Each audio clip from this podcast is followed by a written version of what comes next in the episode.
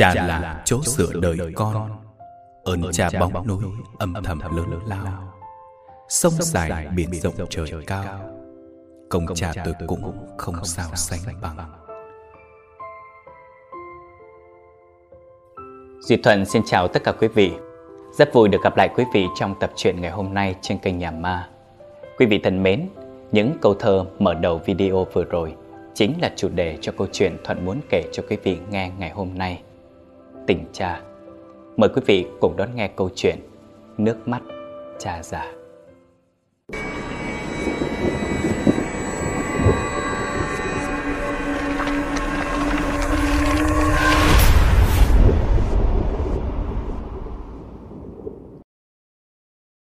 Câu chuyện kể về Thảo Thảo lớn lên trong một gia đình không mấy êm ấm.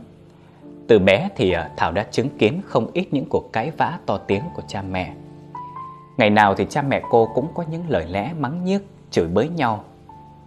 Mỗi lần thấy cha mẹ như vậy, Thảo chỉ biết trốn vào trong tủ quần áo, bịt chặt hai tay lại. Cô không lên tiếng, cũng không dám làm gì để phát ra tiếng động.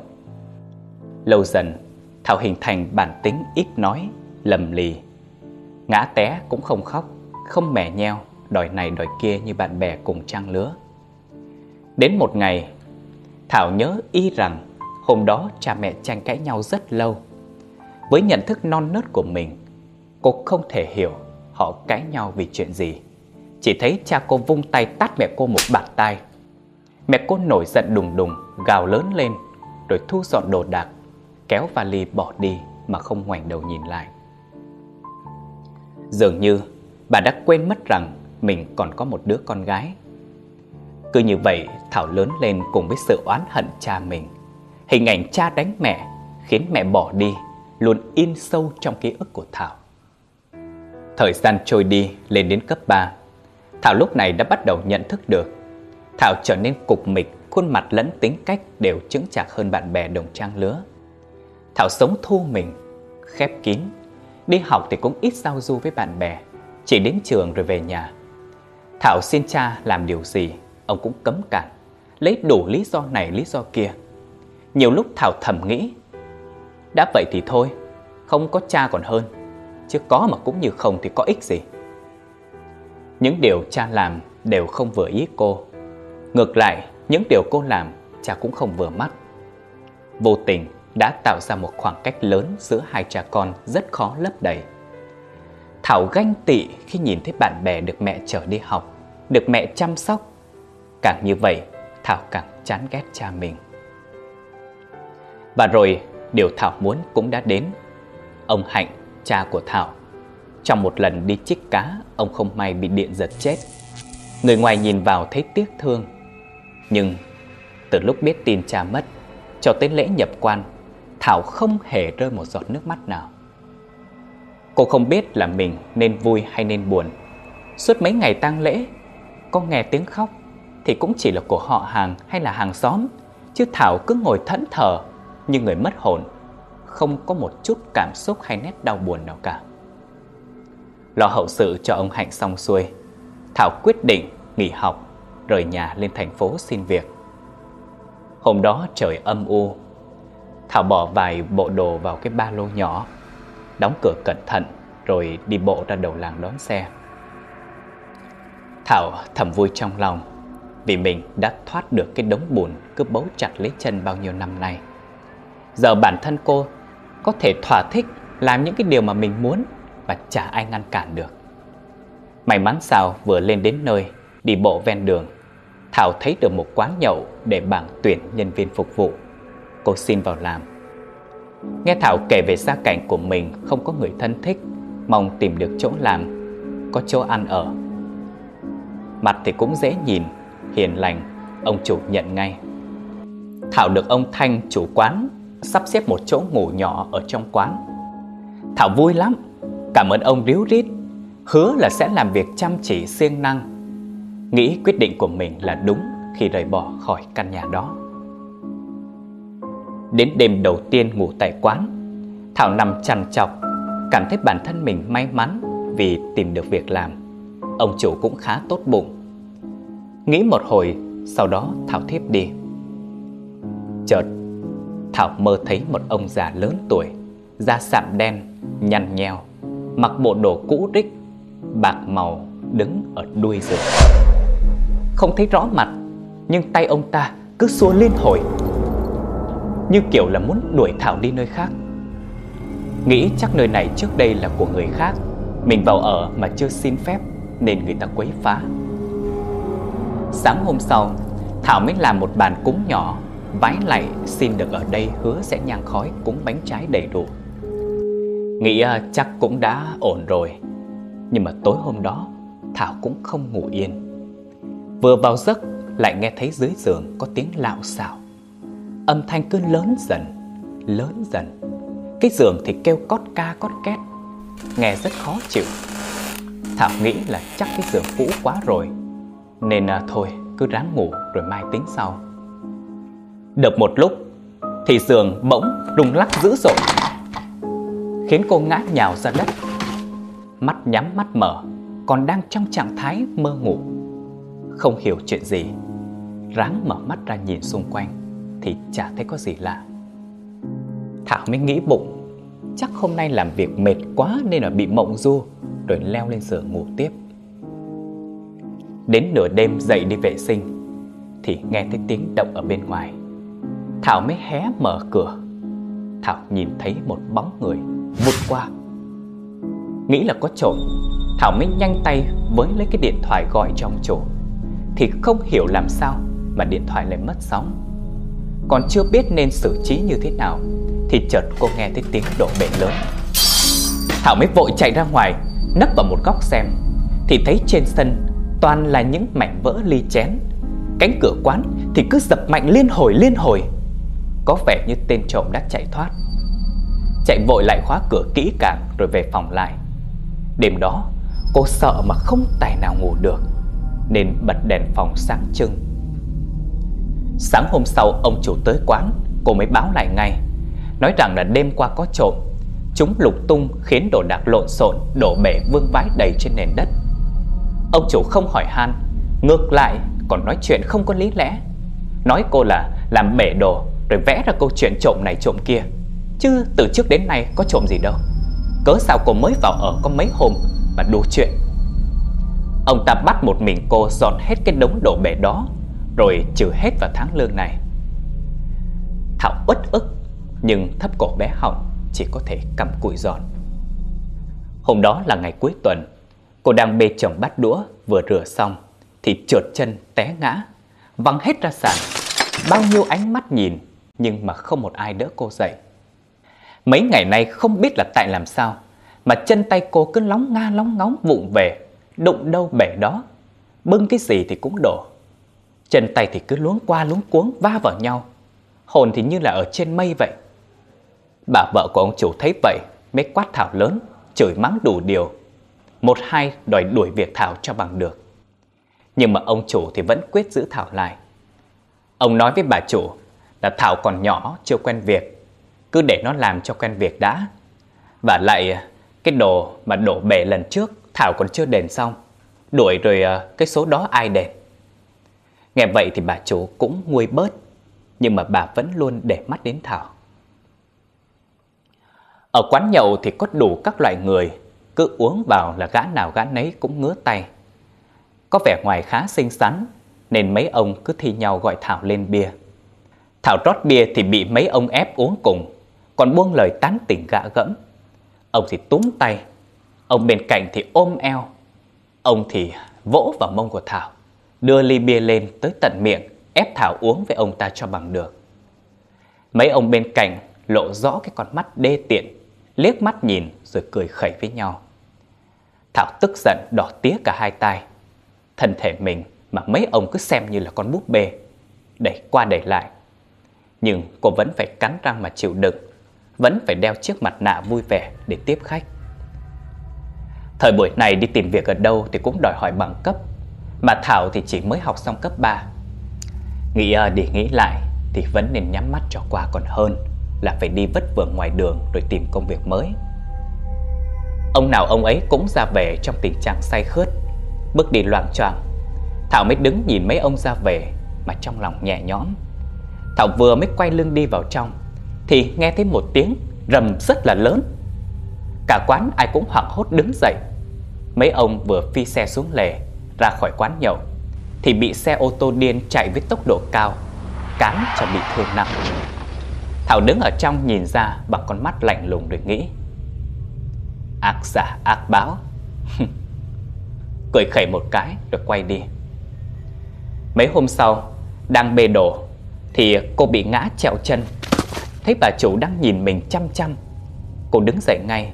Vì sợ bà chủ thấy, Thì lại nghĩ cô làm biếng, giả đau, Rồi đuổi cô đi. Tối về đi ngủ Mà chân thì vẫn còn nhức. Thảo mới giã nát lá hẹ đắp vào cổ chân, Vì nhớ lại hồi bé, Cô bị ngã. Chả lấy lá hẹ giã nát đắp cho sáng hôm sau Là đỡ ngay. Vì chân đau Nên cô ngủ không có sâu giấc, Nửa tỉnh, nửa mê. Bỗng dưng Cô cảm thấy chân trái của mình lạnh toát. Lúc đầu là lòng bàn chân, Sau lan dần tới cổ chân. Cô cảm giác là như có ai đó đang nắm chặt cái bàn chân của mình.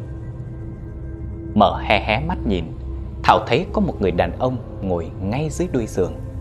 Chỉ thấy cái đầu thò lên Và hai bàn tay đang nắm chặt cái chân đau của cô. Cô lấy chân còn lại Quẫy đạp liên tục vào bàn tay của người đàn ông kia. Vừa đạp vừa kêu la Buông ra, buông chân tôi ra, buông ra. Cô ngồi bật dậy Rút người vào góc giường. Người run cầm cập vì quá sợ hãi. Cô không hiểu Tại sao mình đã cúng kiến đầy đủ như thế rồi, Mà người đàn ông đó cứ xuất hiện mãi, Đòi đuổi cô đi. Bây giờ cũng không có chỗ để mà đi, Nên cô vẫn ráng ở cho qua ngày. Hôm nay là ngày nhận lương, Ông chủ đưa cho cô được vài trăm nghìn. Thảo cúi gằm mặt, Cầm tiền trên tay buồn bã khóc. Ông ta thấy Thảo khóc, Liền nổi đóa lên. Đưa tay chỉ thẳng vào mặt cô rồi nói Khóc lóc cái gì? Cái loại khô rách áo ôm như cô Còn tôi chứa chấp đã là may lắm rồi đó. Chửi xong Ông ta bỏ về. Thảo ngẩng mặt lên nhìn ông ta với ánh mắt giận dữ. Cô cảm thấy mình bị lăng mạ. Thảo nghĩ nơi này không thể ở được nữa. Ngay cả chỗ ngủ cũng bị quậy phá Không đêm nào yên giấc. Nên đi nơi khác để tìm việc Chứ nếu ở đây lâu dài không ổn. Thu dọn đồ đạc xong Cô cầm đồ đi tắm. Phòng tắm thì ở ngoài, Cửa thì cài then lỏng lẻo. Đang tắm, Bỗng cô nghe thấy tiếng bước chân. Nghĩ quái lạ, Có mỗi một mình mình ở đây, Mọi người cũng về hết rồi, Sao lại có tiếng bước chân của ai? Lúc đầu nó ở xa, Mỗi lúc lại một gần hơn, Rồi dừng lại. Chưa kịp định hình Thì cánh cửa phòng tắm mở ra, Tạo nên âm thanh ken két, ghê rợn. Thảo quay lại nhìn thì chợt cô thấy ông chủ Chỉ mặc mỗi một cái quần sàn lòn Ông lao nhanh tới túm lấy cổ tay của Thảo, Dí cô sát vào tường. Thảo mới hét lên thất thanh. Ông bóp chặt cổ tay của Thảo, Ép Thảo vào góc nhà tắm, Rồi hôn hít đủ chỗ từ mặt xuống cổ. Ông ta như một con thú dữ vồ mồi, Vừa ban nãy còn buông lời mắng nhiếc cô thầm tệ, Mà bây giờ lại lao vào cô như con sói già. Thảo cố gắng gồng người, vùng vẫy mạnh. Cô lên đầu gối, ngay trúng bộ hạ của hắn, Làm cho hắn ngã nhào ra. Cô túm lấy cái khăn tắm, Quấn vào người, Rồi bỏ chạy một mạch. Vừa chạy, vừa ngoái đầu nhìn, Thì trượt chân té ngã lăn ra đất. Lão mới đuổi kịp, Lao tới ngồi lên bụng cô, Lấy hai tay ghì chặt cô xuống dưới đất. Thảo lúc này đã quá hoảng sợ, Buông lời cầu xin. Tha cho cháu Ông tha cho cháu Buông cháu ra Thảo vừa gào vừa khóc Đến khan cả cổ họng Nhưng mà lão chẳng mảnh may nghe thấy những lời xin xỏ yếu ớt của đứa trẻ đáng tuổi con tuổi cháu của lão. Lão vứt cái khăn tắm sang một bên. Thảo không còn mảnh vải che thân. Lão mới tức giận, tắt Thảo một cái. Lão ghé sát vào tai Thảo, thì thầm nói bằng cái giọng ghê tởm. Lấy tình, đổi tiền. Chiều tao đi, Tao sẽ cho mày thật nhiều tiền. Cái thứ mày thì cũng có còn gì đâu mà mất hả con Vừa nói dứt câu, Bỗng nhiên, tay lão buông ra khỏi người Thảo. Cả người lão cứng đờ, Tay chân run rẩy. Mắt lão trợn ngược lên, Chỉ thấy mỗi lòng trắng. Lão ngã sóng xoài ra đất. Thảo thấy vậy không dám nghĩ nhiều Vùng ngay dậy chạy nhanh vào phòng, Mặc tạm bộ đồ lên người, Rồi chạy đi không dám ngoảnh đầu nhìn lại. Thảo cứ cắm đầu chạy, Hớt ha hớt hải. Chạy được đoạn xa nhìn lại, Không thấy ai được theo, Thì mới vào công viên gần đó ngồi nghỉ. Ngồi thở hổn hển, Thảo chấn tĩnh lại. Nhưng cô vẫn không hề biết tại làm sao, Mà lão lại trở nên cứng đờ, Giống như có ai đang cản lão lại vậy. Bây giờ Thảo mới hiểu được Tại sao cha luôn dặn dò cô không được tin ai hết, Nhất là người lạ. Lúc đó Thảo chỉ nghĩ, Sao cha cứ hay phải suy nghĩ ai cũng xấu xa, Ai cũng không tốt như vậy nhỉ? Bây giờ cô mới hiểu, Chỉ có gia đình mới tốt với ta vô điều kiện. Có nhiều người họ không tốt như vẻ bề ngoài của họ. Thảo đưa mắt nhìn xa xăm Tuy chỉ là một đứa trẻ, Nhưng ánh mắt ẩn chứa nhiều nỗi buồn. Lúc còn cha, Tuy cha có khó tính, Nhưng còn hơn phải tự ra đời, Tự bươn trải, Tự kiếm sống, Tự mình làm mọi thứ như bây giờ. Còn bị người ta chỉ chiết Nói những lời lăng mạ. Bất giác, Thảo nhìn thấy đứa bé Được cha cõng trên vai, Đang đi ở trong công viên. Hai cha con cười nói vui đùa. Khoảnh khắc đó, Làm cô có một chút nhói ở trong lòng. Giọt nước mắt tự dưng tuôn dài xuống bên má. Nhớ khi xưa Cha đội mưa đội nắng chở cô đi học, Lo cho cô từng miếng cơm đến manh áo. Tranh thủ lúc cô học, Cha còn phải nấu cơm dọn nhà. Một mình cha gồng gánh hết tất cả mọi việc Mà chưa bao giờ than trách nửa lời. Nhìn người cha với cô bé vui đùa với nhau Trông thật hạnh phúc biết bao, Làm Thảo càng chạnh lòng hơn. Từng có một người cha Luôn bị cô cư xử, cáu gắt. Chưa một lần Thảo nói thương yêu cha. Chưa một lần cùng cha cười đùa vui vẻ. Trong một khoảnh khắc Thảo đã nghĩ Bây giờ mà còn cha thì tốt biết mấy. Mọi điều đều có cha lo. Thảo giật mình nghĩ lại Trước đây Cũng chính bản thân mình Đã từng nghĩ không có cha thật tốt biết mấy.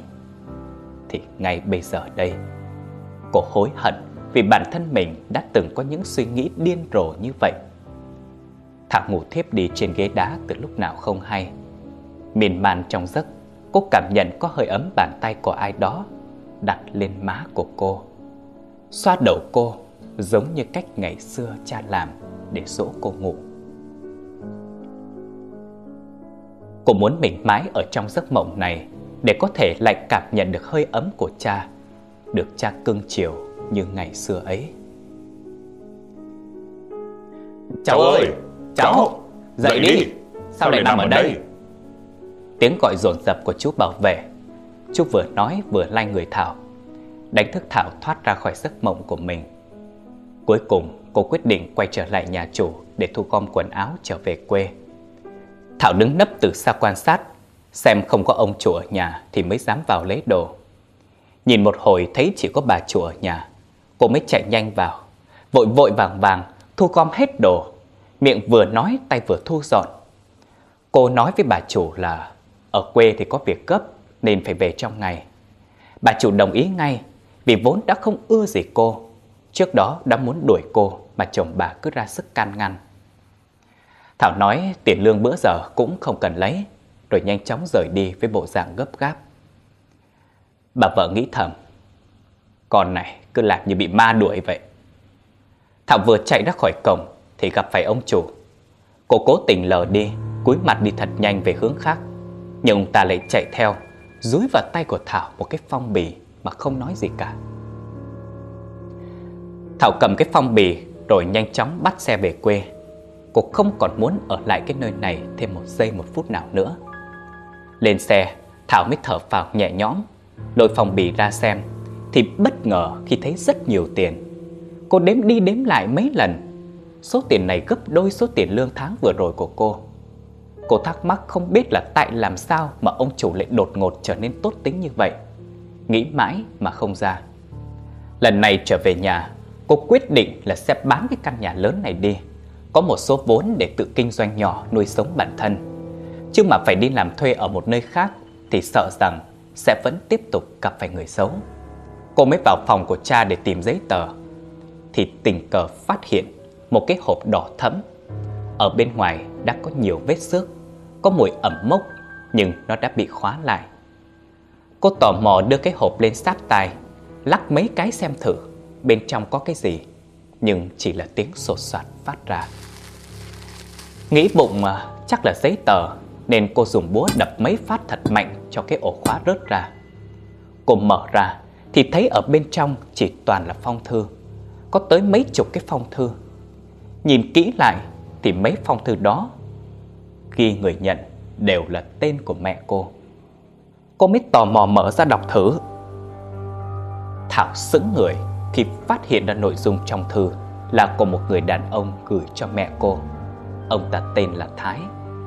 Lúc đó cô nhận ra không phải là cha viết cho mẹ, là người đàn ông khác. Không có lý mẹ ngoại tình ư. Cô không tin vào những gì mình nghĩ. Cô lấy tất cả các bức thư ra khỏi hộp, mở từng cái ra đọc hết, đọc không sót một bức thư nào. Tim cô lúc này đập dồn dập. Cô không tin vào mắt mình nữa hàng trăm câu hỏi lần lượt nảy ra. Mẹ đã ngoại tình thật ư? Mẹ đã vì người đàn ông tên Thái mà phản bội hai cha con. Vậy cái lần mà cha tát mẹ đó có phải là do cha phát hiện ra mẹ ngoại tình hay không? Nếu đó là sự thật, vậy mình đã trách nhầm cha rồi sao? Tại sao cha không nói điều này với mình? Thảo dường như phát điên trong những suy nghĩ của mình Vì giờ đây không có ai có thể giải đáp được những câu hỏi đó. Cô ôm đầu hét lớn lên. À Như để xả hết đi những bực tức trong lòng. Cô ngồi bệt xuống đất Thẫn người một hồi lâu lấy lại bình tĩnh. Cô nhìn chăm chăm mấy cái bức thư Rồi xem kỹ lại thời gian bức thư gửi đến và thời gian nào. Cô phát hiện ra những bức thư đó gửi đến liên tục hơn một năm trời. Sau khi mẹ bỏ đi thì không còn bức thư nào được gửi đến nữa. Vậy là những cuộc cãi vã của cha với mẹ đều là do người đàn ông đó mà ra. Ngày mà mẹ bỏ đi, chắc cũng là ngày cha đã không thể chịu đựng được những việc mà bà đã làm nên mới buông tay đánh bà như vậy. Nhìn lại trong hộp, cô thấy một cuốn sổ màu vàng có hình con vịt. Nhớ lại năm cô lên 10, cha đã tặng cho cô, nhưng cô không thèm nhận. Cô mở trang đầu tiên ra thì thấy hình ảnh của cô lúc còn bé đó là tấm hình hồi thôi nôi của cô Cô lật trang đầu sau nữa Những trang giấy cũ kỹ bạc màu Những dòng chữ bị nhòe đi theo năm tháng vào ngày con được sinh ra, Cha vui sướng vô cùng. Vậy mà bây giờ con gái bé bỏng của cha đã phải đi học rồi. Sáng nay đi học, cha đứng ngoài cửa lén nhìn. Thấy con khóc rất nhiều, Nước mắt nước mũi tèm lem. Cha xót lắm, Nhưng vẫn phải kiềm lòng. Đâu thể giữ con mãi bên mình được. Con gái nhỉ? Bây giờ con gái còn chưa biết đọc chữ. Sau này có đọc được mấy dòng này Thì con sẽ nhớ là lần đầu tiên đi học. Con đã khóc lớn như thế nào? Cha yêu con nhiều lắm. Con gái bé bỏng của cha. Những chàng sau đó là những trăn trở lo lắng của cha qua từng năm. Khi Thảo mỗi ngày một khôn lớn, hay những lần cô cái bướng bị cha phạt đánh đòn. Cha xót lắm, nhưng phải cứng rắn để dạy bảo cô nên người. Trang giấy duy nhất khiến cha dùng nhiều lời lẽ đau buồn nhất đó là cái lần mà ông phát hiện mẹ Thảo có người đàn ông khác bên ngoài. Mẹ Thảo vốn là một người có học, còn ông Hạnh chỉ là một công nhân bình thường. Cho tới sau này mẹ Thảo có tình nhân bên ngoài Thì bà ta muốn rũ bỏ quan hệ với cha con Thảo Để đi theo nhân tình Lý do năm đó ông Hạnh tát mẹ cô Là vì khi đó bà ta đã nói rằng muốn ly hôn để bắt đầu cuộc sống mới cùng gã nhân tình Bà ta muốn ông Hạnh nuôi Thảo Vì sợ rằng Thảo sẽ trở thành gánh nặng cho gia đình mới của bà Sau khi mẹ bỏ đi Ông Hạnh ở vậy làm gà trống nuôi Thảo Ăn học mà không đi thêm bước nữa. Vì ông sợ nhỡ đầu khắc máu tanh lòng, người ta không thương con gái ông. Thảo đọc tới đây, cô cảm thấy thương cha hơn. Bây giờ cô mới hiểu vì sao cha nghiêm khắc với cô vì sao cha luôn theo sát kèm cặp cô? Những gì mà cha ngăn cấm cô đều có lý do. Năm nào ông cũng viết những lời chúc mừng sinh nhật cô. Nhưng à, vì là đàn ông khó mở lời, Nên ông chỉ đành gửi gắm vào nhật ký. Ông luôn mong cầu những điều tốt đẹp nhất dành cho con gái mình. Ở cuối mỗi dòng nhật ký, Ông luôn viết, Cha sẽ luôn đứng ở sau lưng Để yêu thương và bảo vệ con gái diệu của cha. Nhưng đặc biệt, Lời chúc sinh nhật năm Thảo 17 tuổi, Cha không viết những mong cầu tốt đẹp nữa, Chỉ vòn vẹn vài chữ. Sau này, Người mà cha nhớ nhất Chính là con gái của cha. Sau sinh nhật năm Thảo 17 tuổi, Hai tháng sau là cha cô mất. Cô lật từng trang, Chăm chú đọc cẩn thận từng chữ. Nét bút của cha nguệch ngoạc, Đôi khi còn sai chính tả. Khiến Thảo càng đau lòng hơn. Nước mắt cô chảy dài không ngừng.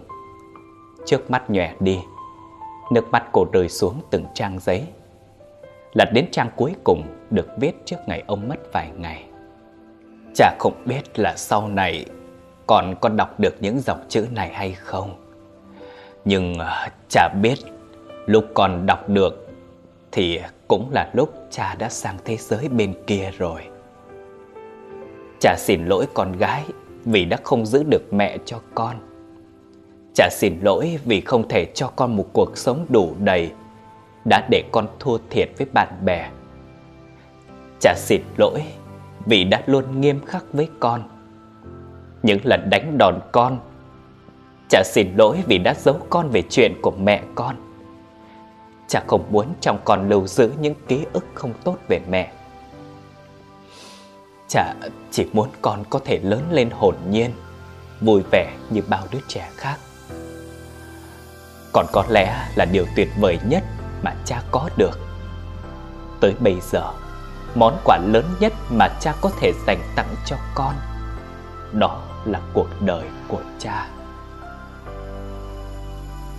Những lời nói mà cha để lại Chỉ toàn là lời xin lỗi. Nhưng bây giờ đây Bản thân Thảo mới là người muốn xin lỗi cha. Tự trách bản thân mình nhiều nhất. Thảo vuốt về những dòng chữ cuối cùng mà cha viết. Những giọt nước mắt của cô làm nhòe cả trang giấy.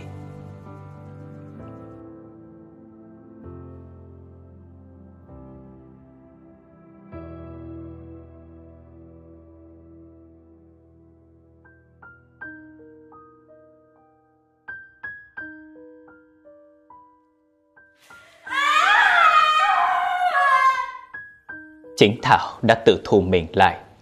Từ đầu đã có những suy nghĩ không tốt về cha. Để rồi chỉ thấy những điều cha làm đều là xấu xa Đều là cố ý cấm cản mình. Người ta thuê gì ông cũng làm. Việc nặng nhọc ông cũng không tử nan. Chỉ cần kiếm ra tiền là được. Cha cả ngày chỉ biết làm việc, làm việc và làm việc. Để mong có thể mua cho con những thứ con thích mong có nhiều tiền để cho cô có một tương lai tốt đẹp hơn. Giờ phút này, Thảo mới nhận ra cha yêu cô bằng giọt mặn mồ hôi. Lúc này, Thảo quyết định sẽ không bán căn nhà này nữa. Tối đó đi ngủ, cô nằm ngay trên giường của cha. Tay vẫn ôm chặt lấy cuốn sổ không rời. Trong giấc mơ, cha hiện về căn dặn đủ điều. Cha không trách con đâu, Nên con cũng đừng tự trách bản thân mình nữa. Lần con xin làm ở quán nhậu Ngày hôm đầu tiên, Ông chủ đã đứng rình ngoài cửa xem con tắm. Chả thấy ông chủ có ý đồ xấu, Nên mới khua tay xua con đi. Rồi hôm con bị đau chân, chả thấy con đau không ngủ được, Nên mới có ý định xoa bóp cho con. Nào ngờ làm con sợ. Cái hôm ông ta làm chuyện xấu với con Cha đã hù cho ông ta một trận Bắt ông ta trả tiền cho con gái của cha. Nghe tới đây Thảo đã hiểu là tại sao hôm trước Chân tay của lão chủ quán nhậu lại cứng đờ Nên cô mới vùng thoát chạy được. Rồi số tiền trong phong bì lại nhiều như thế. Bây giờ cô mới biết Cha cô chết thực chất là do bị bệnh. Ông phát hiện mình có khối u ở não, chi phí chữa trị lại quá đắt đỏ.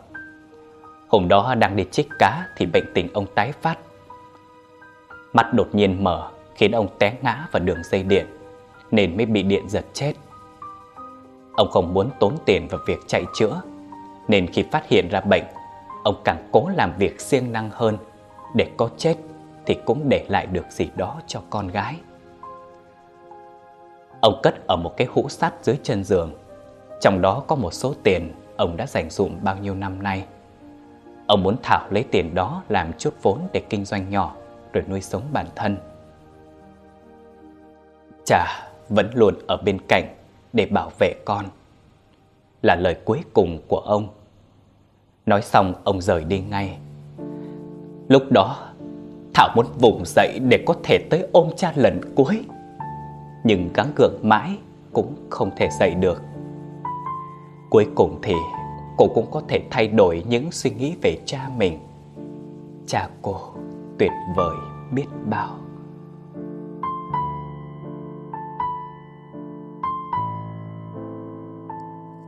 Sự hối hận muộn màng của Thảo cũng chính là cái kết cho câu chuyện của chúng ta ngày hôm nay. Lại là một câu chuyện nữa khai thác về tình thân trong gia đình của chuỗi series chuyện nhà ma. Nếu như tập truyện Bất Hiếu chúng ta đề cập về tình mẹ con, thì tập truyện ngày hôm nay lại khai thác về tình cha con.